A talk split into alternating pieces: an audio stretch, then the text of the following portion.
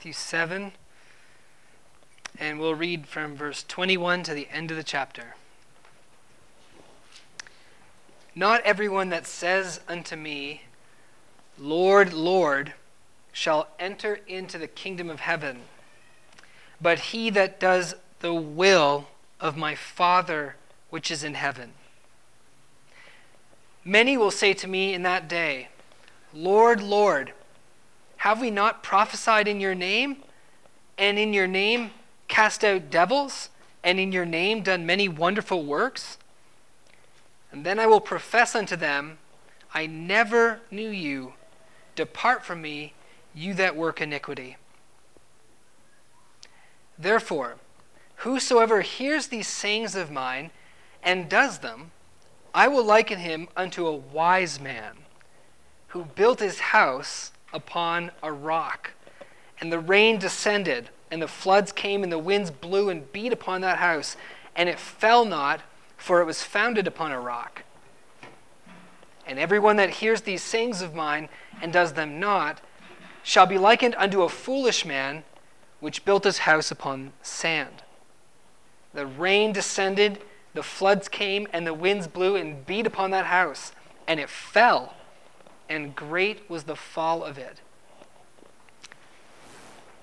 And it came to pass when Jesus had ended these sayings that the people were astonished at his doctrine, for he taught them as one having authority and not as the scribes. Let's pray once again. Heavenly Father, we, we again thank you and we praise you for sending your Son into the world and for him speaking these things. And we thank you for this time to hear from him. And Lord, I pray that you would fill us each one with the Holy Spirit, that you give us ears to hear, and that you would take the words that are spoken this morning and the words that we read, and you would help us, God, and enable us to think bigger than just what we can see and to hear from you and realize that you want to speak to us through your word and through your son and that you have a message for each one of us. So, God, help us to hear from you this morning. In Jesus' name, amen. I want to ask you a question.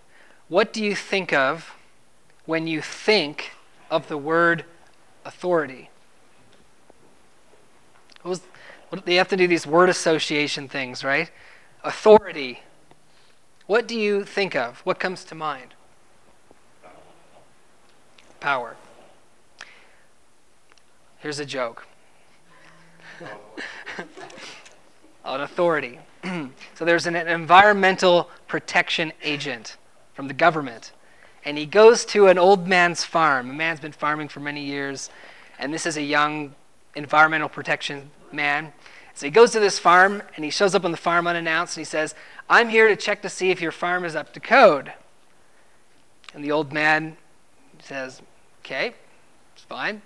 But uh, don't go in that field over there, the old man says. And the young guy thinks that the old man is something to hide from him because maybe his farm's not up to code. And he says, he says, Look, I am a federal agent from the Department of Environmental Protection, and I reserve the right to go wherever I choose to go. And I'm going to go wherever I want. Here's my badge. Take a good look at it. And so the old man says, Okay. so the young man goes into that field, and the old man goes his way. And about five minutes later, the young man starts hearing screams and shrieks and the, or the old man starts hearing sh- screams and shrieks. And so the old man comes out of his house and he sees the young environmental protection agent tearing across the field and a huge longhorn bull chasing the agent. And the guy's screaming and yelling for help. And the old man goes over and he yells, Show him your badge! Show him your badge!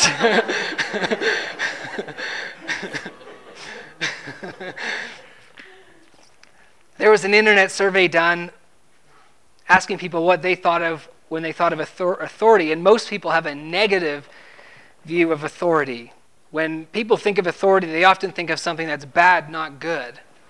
They, the people made comments like uh, tyrannical governments or dictatorial parents or lousy bosses who just make you do things and don't really appreciate you. These were the ideas people thought of, of authority. But authority, in and of itself, isn't a bad thing. Authority is not bad or good, it's just something that is a tool that can be used for bad and good. It is just a reality. If you look in the dictionary, the definition of authority, there's actually multiple different definitions. It's sort of a hard word to define, but you could define it as power to command. Power to command. Authority can be derived from a legal system. So, a legal system could give the power to command to somebody arbitrarily, and you just have to obey this person or else you'll get penalized. Or authority can also be derived from people esteeming that person and recognizing that they should be listened to when they give a command because they know. So it can be derived from a system or from men's esteem. I think of in the military, all of the different ranks in the military. When I think of authority, that's the first thing that comes to my mind. So you have all these different ranks from private up to general, and the rank is supposed to correlate to your experience and your skill. If, if a private joins the army and he turns out to be a pretty poor soldier and has poor judgments, he probably shouldn't be promoted and he'll, he'll remain a private his whole career. But as people show characteristics and leadership qualities and skill, then they're promoted and they get more and more authority as their rank goes up. At least that's how it's supposed to be. But it's not always that way. And people often complain because there are people who have authority that you don't really esteem, you don't respect, you don't think they should be in that position. Sometimes you might think, I think I should be in that position instead of them. I think I'm more qualified. In the World War II series Band of Brothers, if you've ever seen that, uh, one episode in that series, there's a lieutenant who's a politician. He's not a soldier at all. But because of his connections, he got rank of lieutenant, and he goes to the front lines to lead this battalion uh, only basically for political reasons. He wants to be able to say that he fought in the war and, and these things. And the rest of the soldiers, who are very experienced, don't appreciate this lieutenant. And the lieutenant's just going through the motions, and there's some tension there.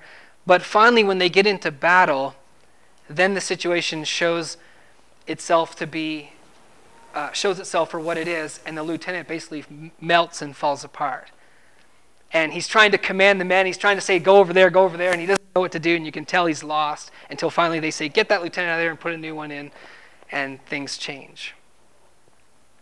Authority. Now it's clear that the entire Sermon, of the Mount, Sermon on the Mount is a counterattack against the doctrine of the Pharisees. And this is made clear even by the last comment that's made in our chapter that we read. After the Sermon on the Mount is accomplished, we hear that the people are astonished at Jesus' doctrine. Why? Because it says in verse 29 he taught the people as one having authority and not like the scribes. So it really shows you that the Sermon on the Mount is really Jesus versus the Pharisees, not only in what Jesus says, not only in his content, as we saw as we've been studying the Sermon on the Mount, this is our last sermon, the last Sunday looking at this sermon. But not only in the content of Jesus' words is he different than the Pharisees, but even in his manner, he's different. They say he teaches differently and he teaches with authority. If you go online and type up Orthodox Judaism, because Orthodox Judaism, there's different kinds of Judaism today, but Orthodox Judaism really preserves the, the old heritage of the Pharisees. If you listen to the teachings of the Orthodox Jews online or read some of their books, you'll notice something that they're always quoting some rabbi to back up their points. And that's the practice that has been carried on since the days of Jesus. The Pharisees didn't speak like Jesus. Jesus said, You've heard that it is said this, but this is what I say. And the Pharisees say, This isn't what I say, this is what it's been passed down to us. The Pharisees are always appealing to someone else. And Jesus says, This is what I say. Jesus is speaking as one who's experienced and qualified, and the others are just sort of always passing it off to someone else. And the people picked up on this. There is no one, brothers and sisters, more qualified to tell you about spiritual things than Jesus Christ. There is no one who has more authority to tell you what you need to do to save your own soul and to be right with God than Jesus Christ. Not men, but the Son of Man and the Son of God. Let's flip around a little bit. Turn with me back to Matthew chapter 1. A short little review of what we've already learned in Matthew. Matthew chapter 1, verse 1. Who is Jesus and what makes him so qualified to be our teacher? Right from the very beginning of Matthew, Matthew tells us the genealogy of Jesus. And the point he makes here is not only that Jesus is the son of Abraham, and that's relating to all the prophecies that God gave to Abraham that one would come and bless the world, but also Jesus is the son of David. Jesus is the king that God promised from the beginning of the world who would come and promised to David that one would come and reign on his throne forever. Remember those beautiful prophecies in Isaiah about a king coming and reigning, and of the increase of his government there be no end. This is God's king. God has chosen Jesus to be the king of the world. If God chose Jesus to be the king, therefore God knows the right man. Look at verse 23 of chapter 1. Jesus is not only the son of David, he's not only the king of kings, he's also God. Behold, a virgin shall be with child and shall bring forth a son, and they shall call his name Emmanuel, which everyone knows is interpreted God is with us. God is with us. Jesus is born of a virgin. How many people here this morning have been born of a virgin? None. How many people in history have ever been born of a virgin? One Jesus. And he's born of a virgin, it says here in verse 20, by the power of the Holy Spirit. The Apostle Paul says this in Romans chapter 1 that Jesus was made of the seed of David according to the flesh, but he was declared to be the Son of God with power by the Holy Spirit. He's God. He's not like you and I, but he's like you and I, but he's not. Verse 21 And he, she shall bring forth a son, and shall call his name Jesus. You're going to call his name Jehovah Saves, for he shall, he shall save his people from their sins. Who is Jesus? He is the Savior.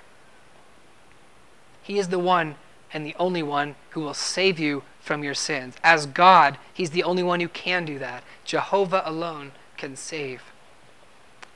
Chapter 2, verse 2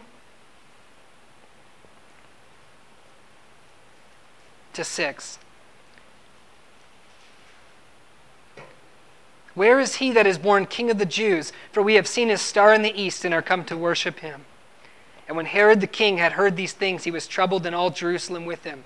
And when he had gathered all the chief priests and scribes of the people together, he demanded of them where Christ should be born. And they said unto him, In Bethlehem of Judea, for thus is the, it is written by the prophets, And you, Bethlehem, in the land of Judah, are not the least among the princes of Judah, for out of you shall come a governor that shall rule my people Israel. Here we see Matthew makes it very clear Jesus is the Christ. He's the Messiah. He's the one that the prophets foretold. And now he's come. Chapter 3, verse 3. John the Baptist says, or Matthew says of John the Baptist, For this is he that was spoken of by the prophet Isaiah, saying, The voice of one crying in the wilderness, Prepare ye the way of the Lord, make his paths straight. And John the Baptist says in verse 11, I indeed baptize you with water unto repentance, but he that comes after me is mightier than I, whose shoes I am not worthy to bear. He shall baptize you with the Holy Ghost and with fire, whose fan is in his hand. He will thoroughly purge his floor and gather his wheat into the, his garner. He will burn up the chaff with unquenchable fire. Who is this Jesus? John the Baptist says, He's the Lord. He's coming after me. He's mightier than I. I'm not even worthy to untie his shoes. You ever felt that way about somebody? Not worthy to untie their shoes. He's coming after me. He's mightier than I. Make way for the Lord. And when he comes, he'll baptize with the Holy Spirit, but he'll burn up the chaff with unquenchable fire. Verse 17 of chapter 3 God says from heaven, This is my beloved Son, in whom I am well pleased. God gives his complete recommendation, and he points us to his Son. He never says this about anyone else. And in another place, he says, Listen to him. On the Mount of Transfiguration, he said, Listen to him. In chapter 4, we see Jesus defeat the devil. Now, that's something. How many of you have ever been tempted by the devil? Anyone? and failed? yes? Do you always win? No. Do you ever give in to temptation and, and sin? I do. Jesus did not ever once give in to temptation and he defeated the devil on all counts. Who is Jesus? Who can do that but God?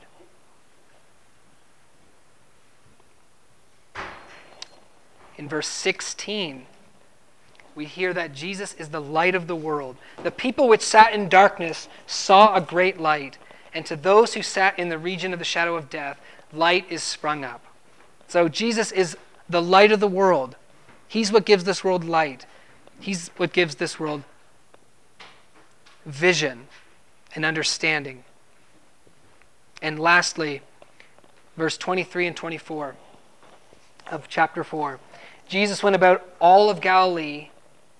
So the virgin born Son of God, the Lord from heaven, the King of Kings, the Son of David, is now teaching throughout Galilee and preaching the gospel of the kingdom, healing all manner of sicknesses and all manner of diseases among the people. And his fame went throughout all of Syria. They brought unto him all the sick people that were taken with diverse diseases and torments, and those which were possessed with the devil, and those which were lunatic, and those that had the palsy, and he healed them. Not a case that he couldn't solve. Do you think Jesus is qualified to teach? Do you think he's, or is he simply like a scribe who's come along and said, Well, I don't know, but so and so said, and I think that sounds good, so I'm giving it to you? Is he like that lieutenant who doesn't really know what he's doing when the battle gets strong? When there's no battle, he's, he's just all talk. But when the battle happens, he says, I don't know what to do, and he melts and he falls apart. Is that like him? No.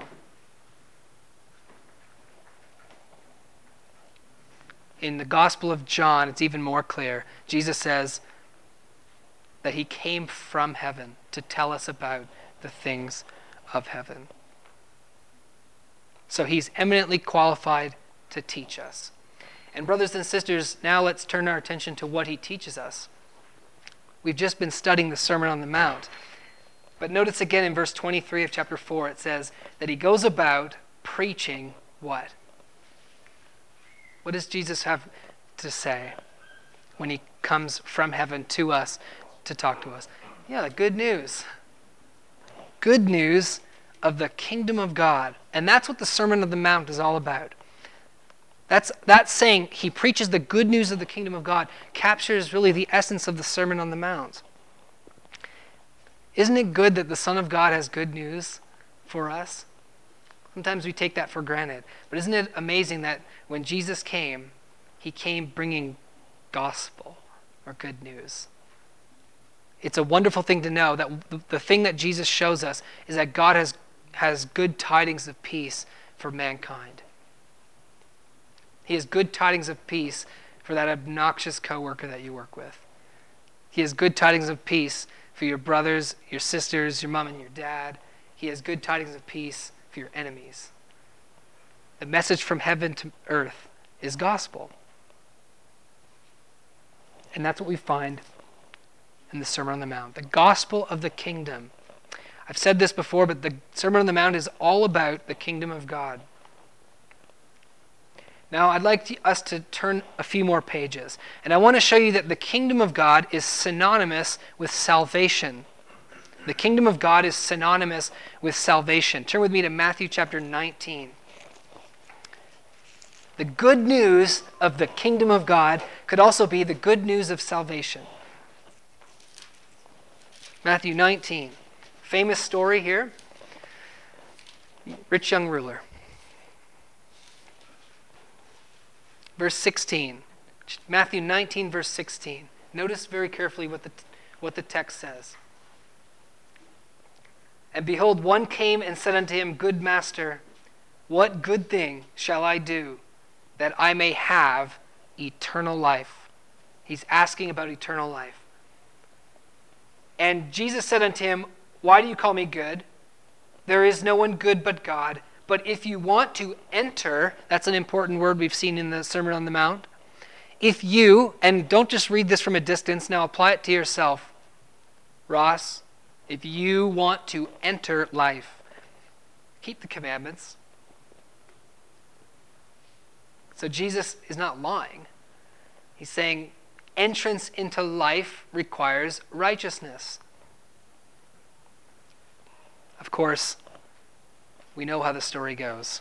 Now, look what Jesus says in verse 23. The, the man has asked, how do I get into eternal life? How do I have eternal life? Jesus said, If you want eternal life, keep the commandments. The man says, I do keep the commandments. Jesus says, Really? Sell everything you've got. Okay, that's too much. So you don't keep the commandments. In verse 23, Jesus says, Verily I say unto you, that a rich man shall hardly enter into the kingdom of God. And again I say unto you, it is easier for a camel to go through the eye of a needle than for a rich man to enter into the kingdom of God. So notice how eternal life and life is related to the kingdom of God. And when the disciples heard it, they were exceedingly amazed and said, Who then can be saved? And Jesus beheld them and said, With men this is impossible, but with God all things are possible. So notice that the kingdom of God is synonymous with eternal life and salvation. Because after Jesus says it's hard for a rich man to enter the kingdom, the disciples say, Who can be saved then? Chapter 13.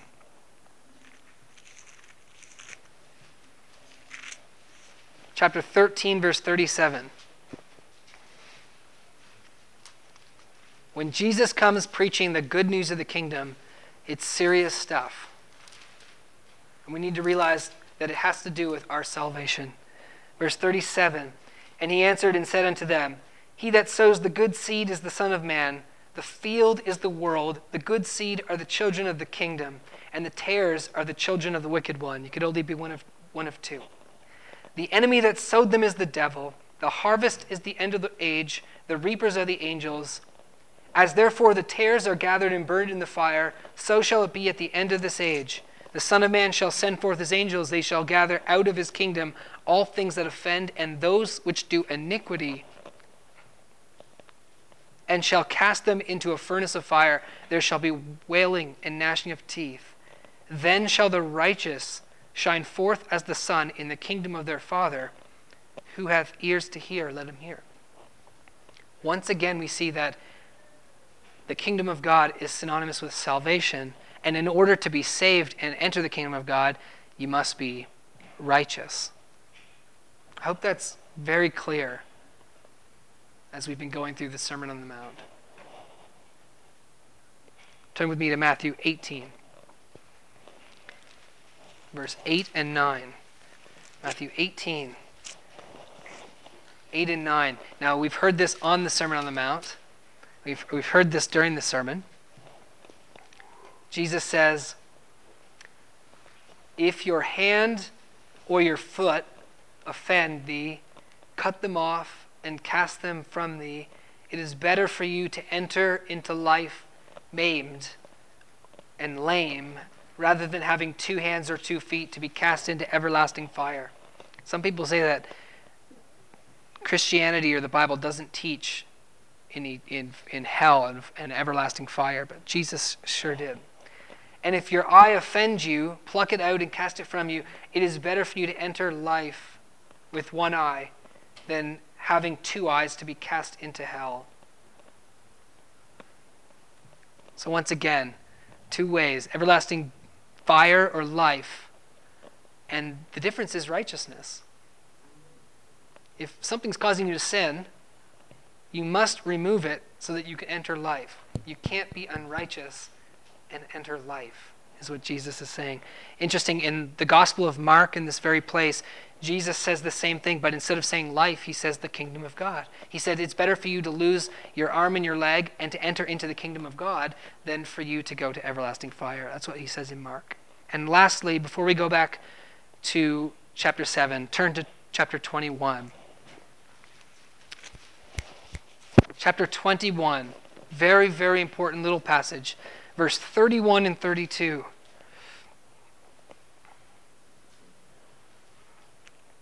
Starting in the middle of verse 31, Jesus is now speaking to the Pharisees, and he says, Truly I say unto you, not so says Rabbi Shammai. Truly I say unto you that the publicans, the tax collectors, and the harlots, the guys who you say aren't going to make the kingdom of God, go into the kingdom of God before you. For John, now here's why. Why did the harlots and the tax collectors get in? Because John came in the way of righteousness and you believed him not, but the publicans and the harlots believed him, and you, when you had seen it, you didn't repent afterwards that you might believe him.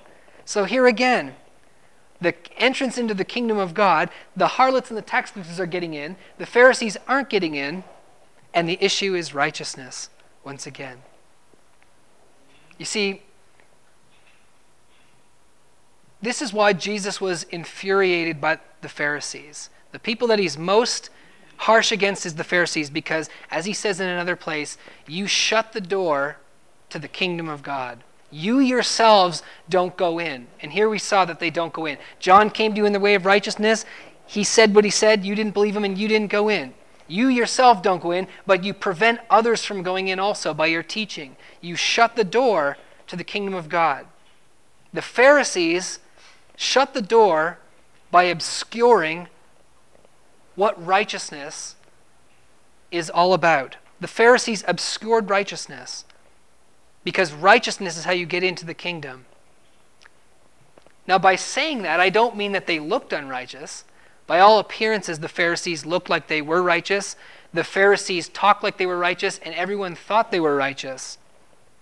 But they were actually unrighteous. And that's what false prophets do, and that's why they're so effective at shutting the door. They shut the door to the kingdom of God, yet everyone believes that they've entered.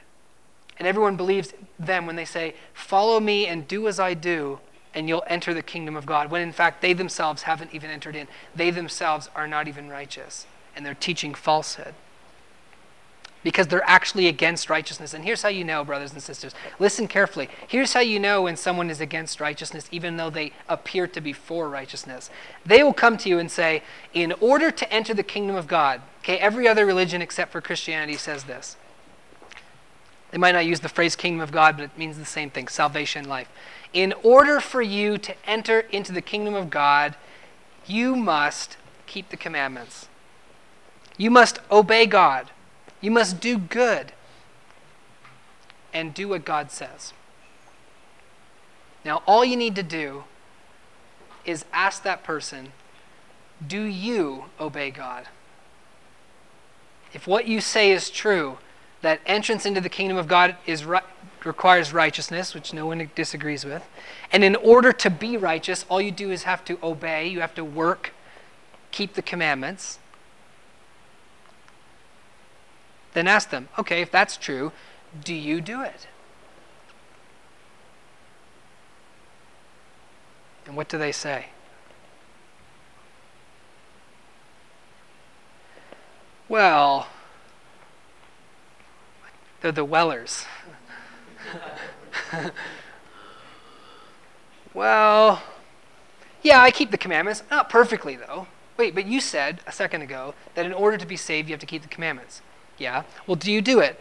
Well, no one's perfect. All you got to do is try. Just do your best. Your best not perfect, but it's. Wait a second. Do you have to keep the commandments? Or do you not have to keep the commandments? Well, and Jesus exposes this kind of an attitude as lawless. In the Sermon on the Mount, Jesus tells us exactly what the law requires, doesn't he?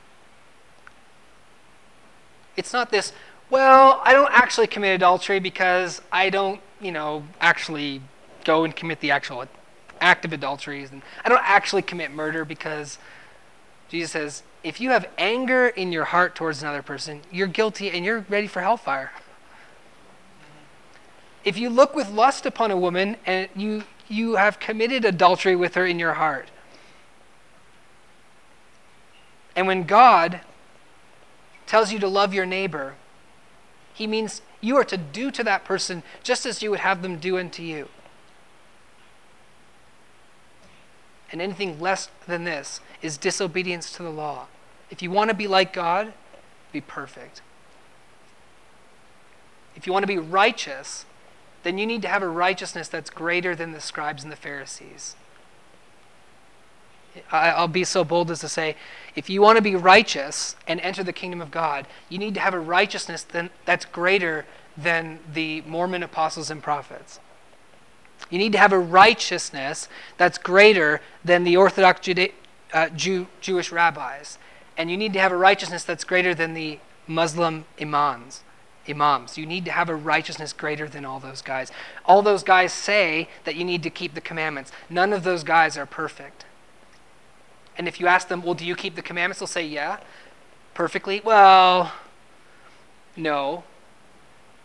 Jesus says, you hypocrite, how dare you teach other people that you have to keep the commandments to get into the kingdom when you yourself don't? And you disregard what the law actually says. You see, if the law didn't demand perfection, then none of most people wouldn't be in danger. Because most people are, you know, doing their best and most people are nice people. Most people are good in the eyes of these people. Eh, only a few people will go to hell, they say. Don't you hear this all the time? The reason why these, these false religions say that only a few people will, will perish and most people will go to heaven is because they're lawless and they're not believing the truth about the law. And they basically are wellers who are saying, all you got to do is obey kind of this try your best, half hearted thing. It's not perfection that God requires. Well, brothers and sisters, if it wasn't perfection that God requires, then Jesus Christ, the Son of God, was wrong. And he didn't need to come into the world to save us from our sins because we weren't really sinners anyway, because we're all trying our best. And God requires all, that's all God requires is our best. Who are you going to listen to? Jesus or the scribes and the Pharisees? The guys that say, well, so and so said this, and so and so said this, and this is what I think, and this is what I think. Or Jesus who tells you that not many people are going to enter into life because there's many false prophets who are going to, people are going to believe them and they're going to go to perdition. Who are you going to, who are you going to believe? The Son of God who speaks with authority or these imposters?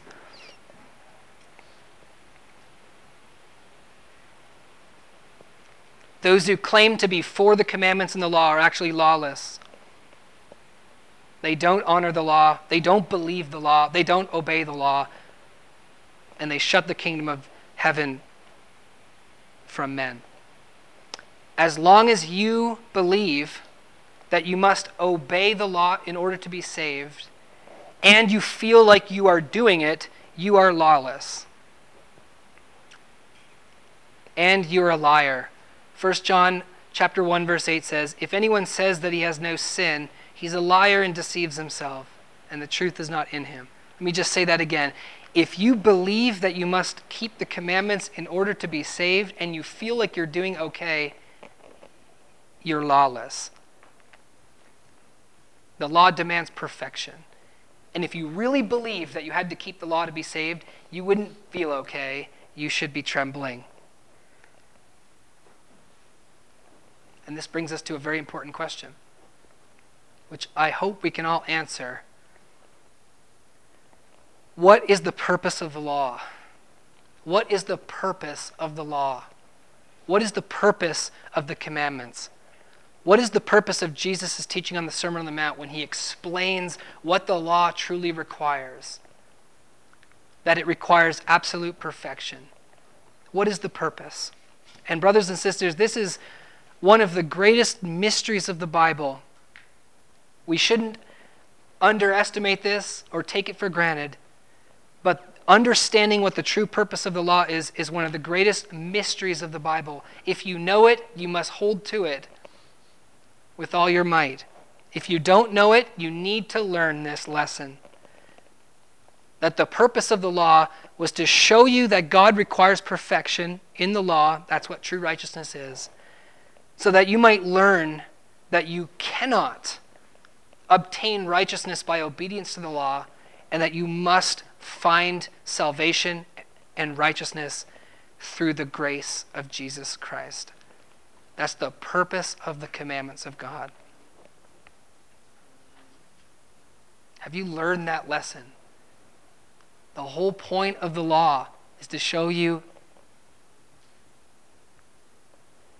that you can't be saved by obedience to it, that you need the grace of Jesus Christ, that you can't, but God can. Just as Jesus said to the disciples in Matthew 19, what's impossible with men is possible with God. That's the whole point of the gospel, brothers and sisters. It's looking away from yourself to the power of God. As long as you're looking at yourself and what you need to do and that you need to obey, you're still looking at your own strength and your own power and what I can do. You need to realize that you're helpless. You need to realize that you're deserving eternal fire. And you need to realize that God can do the impossible thing, which is save you. What you can't, He can, and He did because He loves you. And it's only when you realize that you're in a helpless situation, that you're a sinner, that you can't do it, that you'll realize His love. Because as long as you think that you're a pretty good person, you can say all day that God loves you, and many people do, but they don't know what, what God's love really is. They don't know the essence of that love. That the amazing thing about God's love is that He loves you even though you're a hell deserving sinner. Isn't that an amazing love? Isn't it amazing, brothers and sisters, that you can say as a Christian this morning, as Tim was saying, God loves me. And his love for me is not because I'm worthy of it. His love for me is not because I'm a good person. His love for me is not because I'm trying my best. But He loves me even though I was His enemy, and even though I'm not a good person, and even though what I deserve is hellfire. His love for me sent His Son to pay for my sins on the cross, to pay that penalty, to die for me, to save me as a sinner. That's how much He loves me. That is an amazing love. If it was anything less than that, we wouldn't come together on Sunday mornings and sing about His love. We'd come together on Sunday mornings and sing about something else.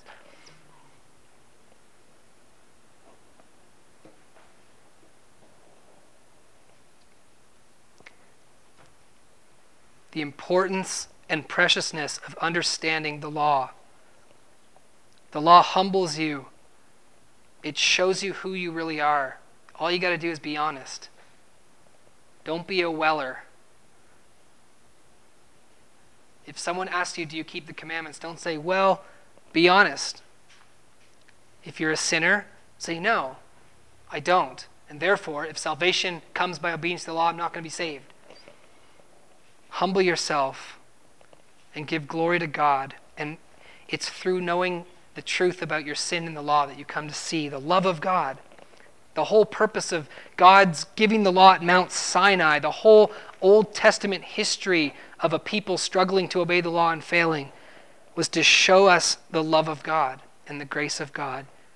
As long as you follow the Pharisees' doctrine, you make that whole thing void. And Jesus didn't come to make the law void. So, brothers and sisters, this is the whole teaching of Jesus. The whole point of the Sermon on the Mount was to show us the true purpose of the law and to point us to something else Himself. Turn back to Matthew chapter 7. As we'll now look at the passage. What we read here is the part of the epilogue or the closing of the Sermon on the Mount. And the, as we've said, the Sermon on the Mount closes with a warning. False teachers seek to lead you down a false road to destruction. Jesus says in verse 13 and 14, 15 to 20. And Jesus continues on with his warning in verse 21. Not everyone who says to me, Lord, Lord, will enter the kingdom of heaven, but he that does the will of my Father that's in heaven. For many people will say to me in that day, Lord, Lord, have we not prophesied in your name, and in your name cast out devils, and in your name done many wonderful works? And then I will profess unto them, I never knew you. Depart from me, you workers of iniquity. The Greek translation is, Depart from me, you workers of lawlessness. You lawless ones. This is not hypothetical. Jesus, sadly, is not giving a hypothetical. He's not saying, it could be that on Judgment Day this is going to happen. He's prophesying that this is going to happen. Many are going to say to him on that day, Lord, and be shocked. The day of judgment, the Jews call this day Yom Hadin, the day that God judges. The Jews were looking forward to it themselves.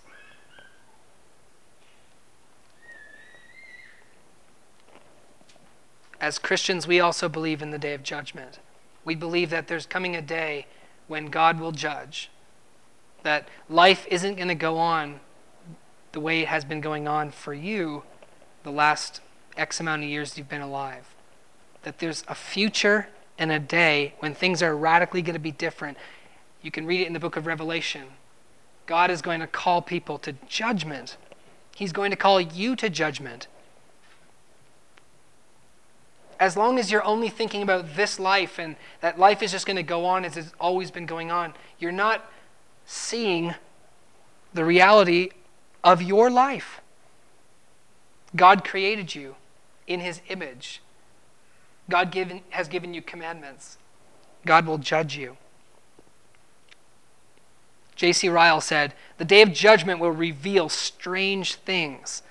I think if there's one thing emphasized here by Jesus is that the day of judgment will be a, a extremely shocking day. That will be the, the main thing about the day of judgment. Some of us won't be shocked because of our faith in Jesus.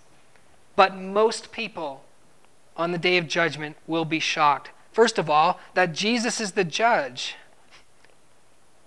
Many people will say to me, Lord, and I will say to them, I never knew you. Depart from me, you workers of iniquity.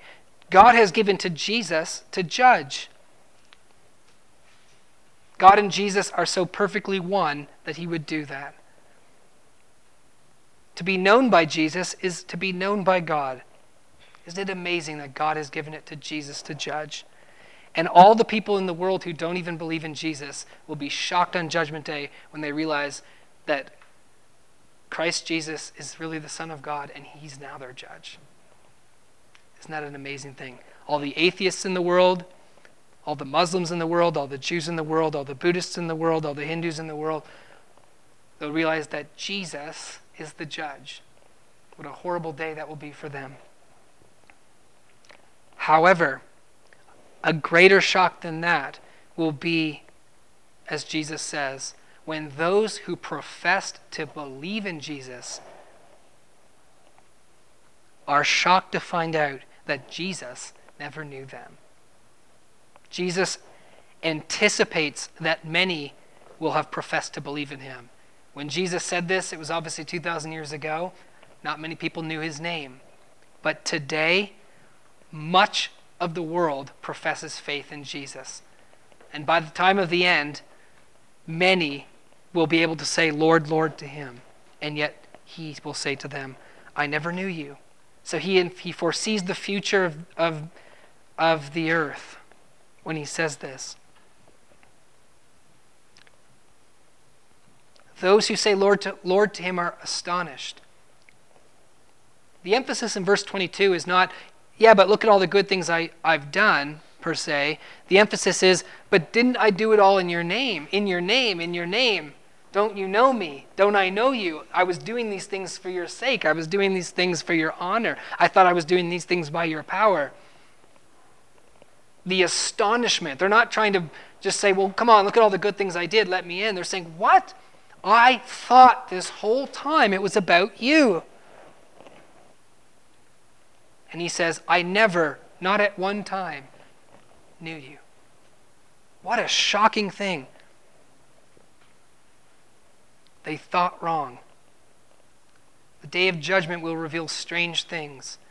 Now, what's going on here? How do we avoid being deceived ourselves? How do we know that as Christians who profess Jesus as our Lord, we also won't be found shocked on the judgment day? Are there any clues in the text? And there are. I'll give four briefly. First of all, every one of us should realize that just saying that Jesus is Lord is not enough. It's very easy to say that Jesus is Lord. It's very easy to believe that he's the Messiah or that he's even the Son of God. It's very easy because there's a lot of proof to believe in that. A person could do their homework, a person could read up on history, a person could scrutinize the Bible and say, is this really historically accurate? And you'd be surprised to find how much proof there is to believe in Jesus. No wonder many people believe in Jesus. But there's something more than just believing that Jesus was a historical figure, maybe that he even came from heaven, and that he's the Lord. You must do, number two, the second clue, you must do the will of the Father which is in heaven. That's how you know you're not deceived. Whether you've done the will of the Father which is in heaven. Now, just like the rest of the Sermon on the Mount, Jesus makes these statements and doesn't explain them. But whatever the will of the Father is, it has to do with righteousness.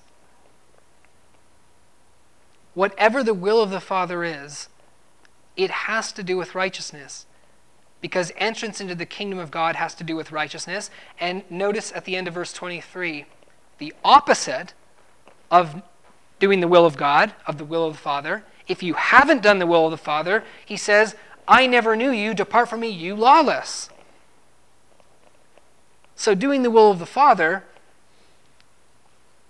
is the opposite of being lawless. It must have to do with righteousness. And number four, until you do the will of the Father, you are not known by Christ. When you do the will of the Father, then the Son knows who you are. So, to put it this way, Doing the will of the Father is the opposite of doing lawlessness, and only until you do it are you known by Christ, and you don't need to be shocked on Judgment Day. So, can you guess what the will of the Father is? What do you think the will of the Father is? What is God's will? Strangely enough, many people think that the will of the Father is obedience to the law.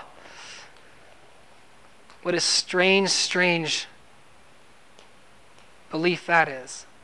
Many will say, Lord, Lord, they say. Yeah, it's one thing to say Jesus is Lord, but you got to keep the commandments and the law. What should you ask them? Do you? Have you ignored everything Jesus has been saying? Have you ignored everything the apostles said about the purpose of the law? Surely that can't be it. We all agree that it has to do with righteousness and avoiding lawlessness, but the question is, how do I do righteousness and how do I avoid lawlessness? And the answer is not to obey the law. The answer is not to look to your works and try to keep the commandments. The way to do righteousness and to avoid lawlessness is by believing the gospel of the kingdom, is by believing the good news of Jesus Christ. that it isn't by works that you are righteous, which is a very strange thing indeed, but it is through faith in the sacrifice of Jesus Christ that a person is righteous before God. Isn't that an amazing mystery? The way to be righteous and avoid lawlessness is not by your works, as everyone thinks, but it's by this sacrifice of Christ and faith in Him. That's the difference between the Pharisees' doctrine and the gospel. The Pharisees shut the kingdom of God because they pointed to your works, and the gospel flings the kingdom of God wide open for everybody, no matter how sinful you are, because Jesus Christ died for us and says, Come and believe. But what's strange to men now will be strange to them on the day of judgment. See, most people in the world think that whole gospel thing is way strange. Righteousness not by your works? I don't get it. And that's why on Judgment Day they're going to be shocked. Because on Judgment Day they're going to realize that that was the truth. They're going to say, Whoa! And it's strange on Judgment Day because it's strange now. It's shocking on Judgment Day because it's shocking now. Our gospel is strange. If your gospel doesn't seem like foolishness to the world, it's not the gospel. And lastly, in closing, verse 24 to 27, this very well known parable. I want you to notice that it is connected to what goes before by the word therefore. This is not a standalone parable. This parable is a source of confusion for many because they miss the point of the Sermon on the Mount and they don't connect the dots.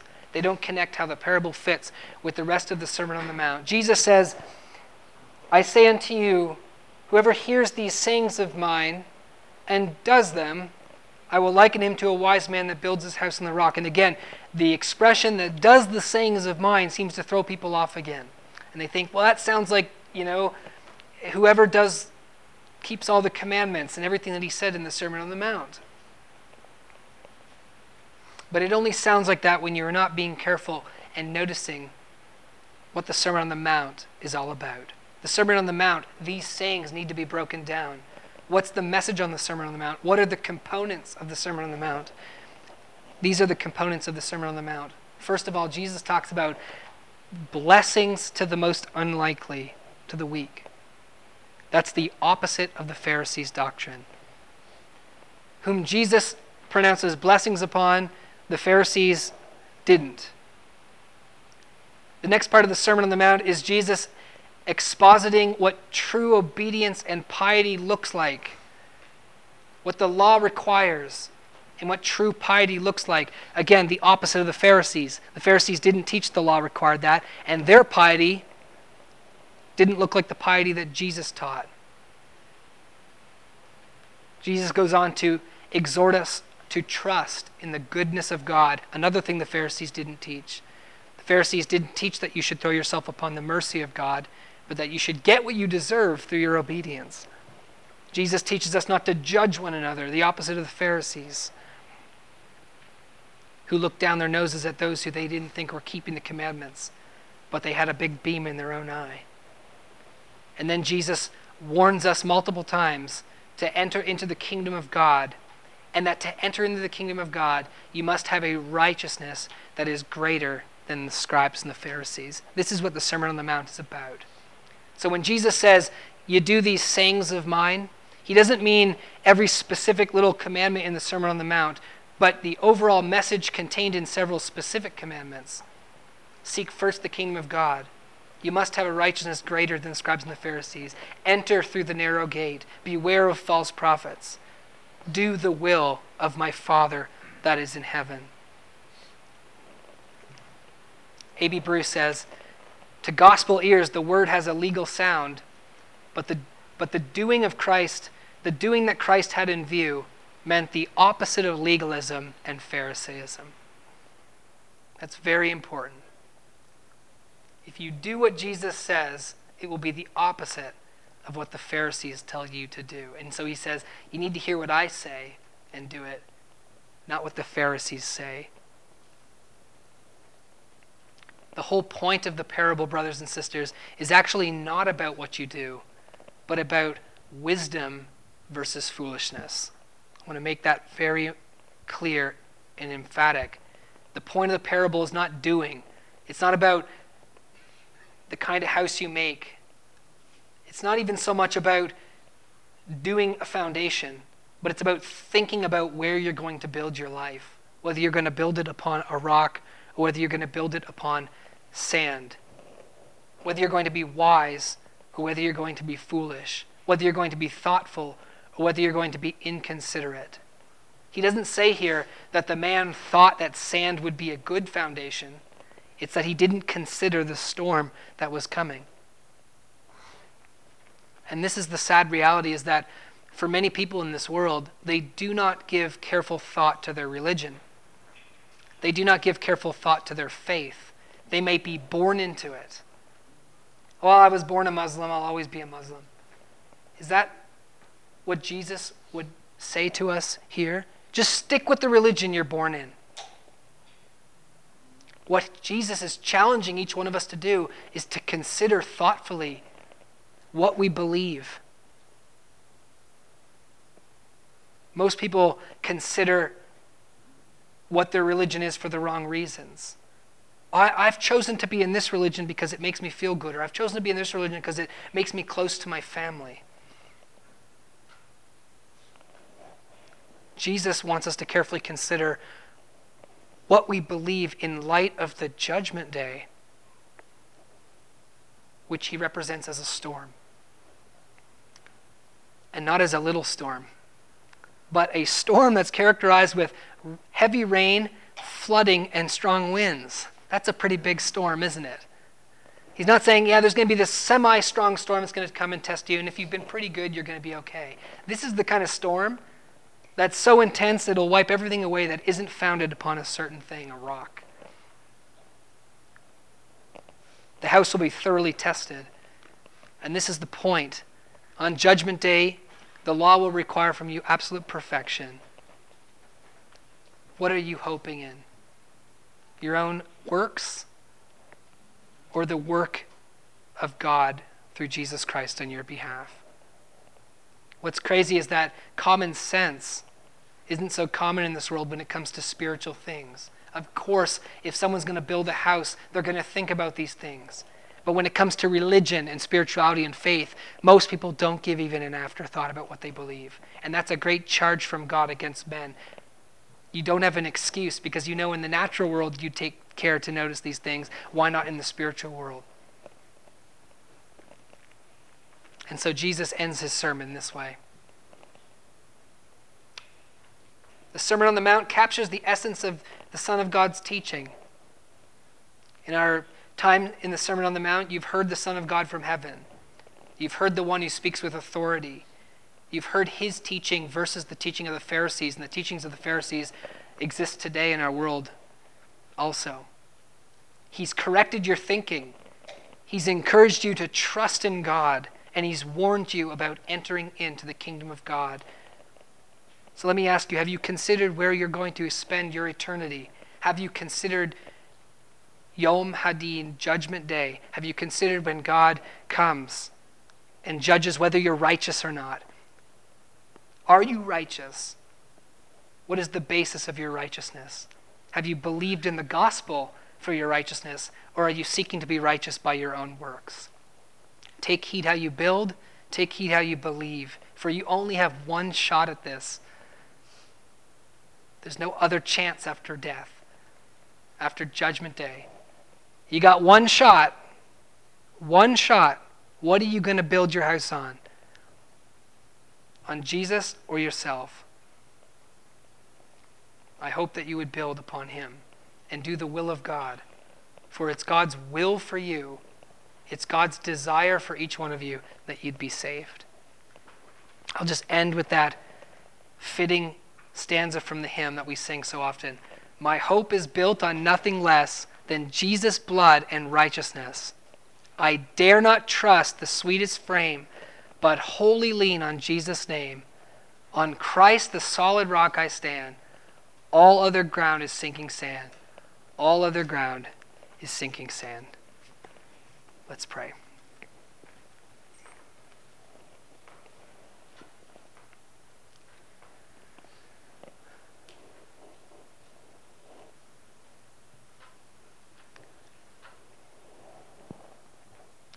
Father, we thank you that it is your will that none should perish, but that all should come to repentance. And we thank you that while we were yet sinners, and while we stood on our own, and you knew that the storm was coming and it would destroy every one of us, and we had no excuse, that you loved us so much that you would save us by giving your own Son to die for our sins and giving us that hope, that strong consolation through grace. And I pray, Lord, that each one of us here would in the end be saved, that the impossible would be would happen in our life through your strength and your grace. Thank you for the Sermon on the Mount. Thank you for the words of the Son of God. May we hear him who speaks with authority and who speaks as one who knows. We praise you in the name of Jesus. Amen.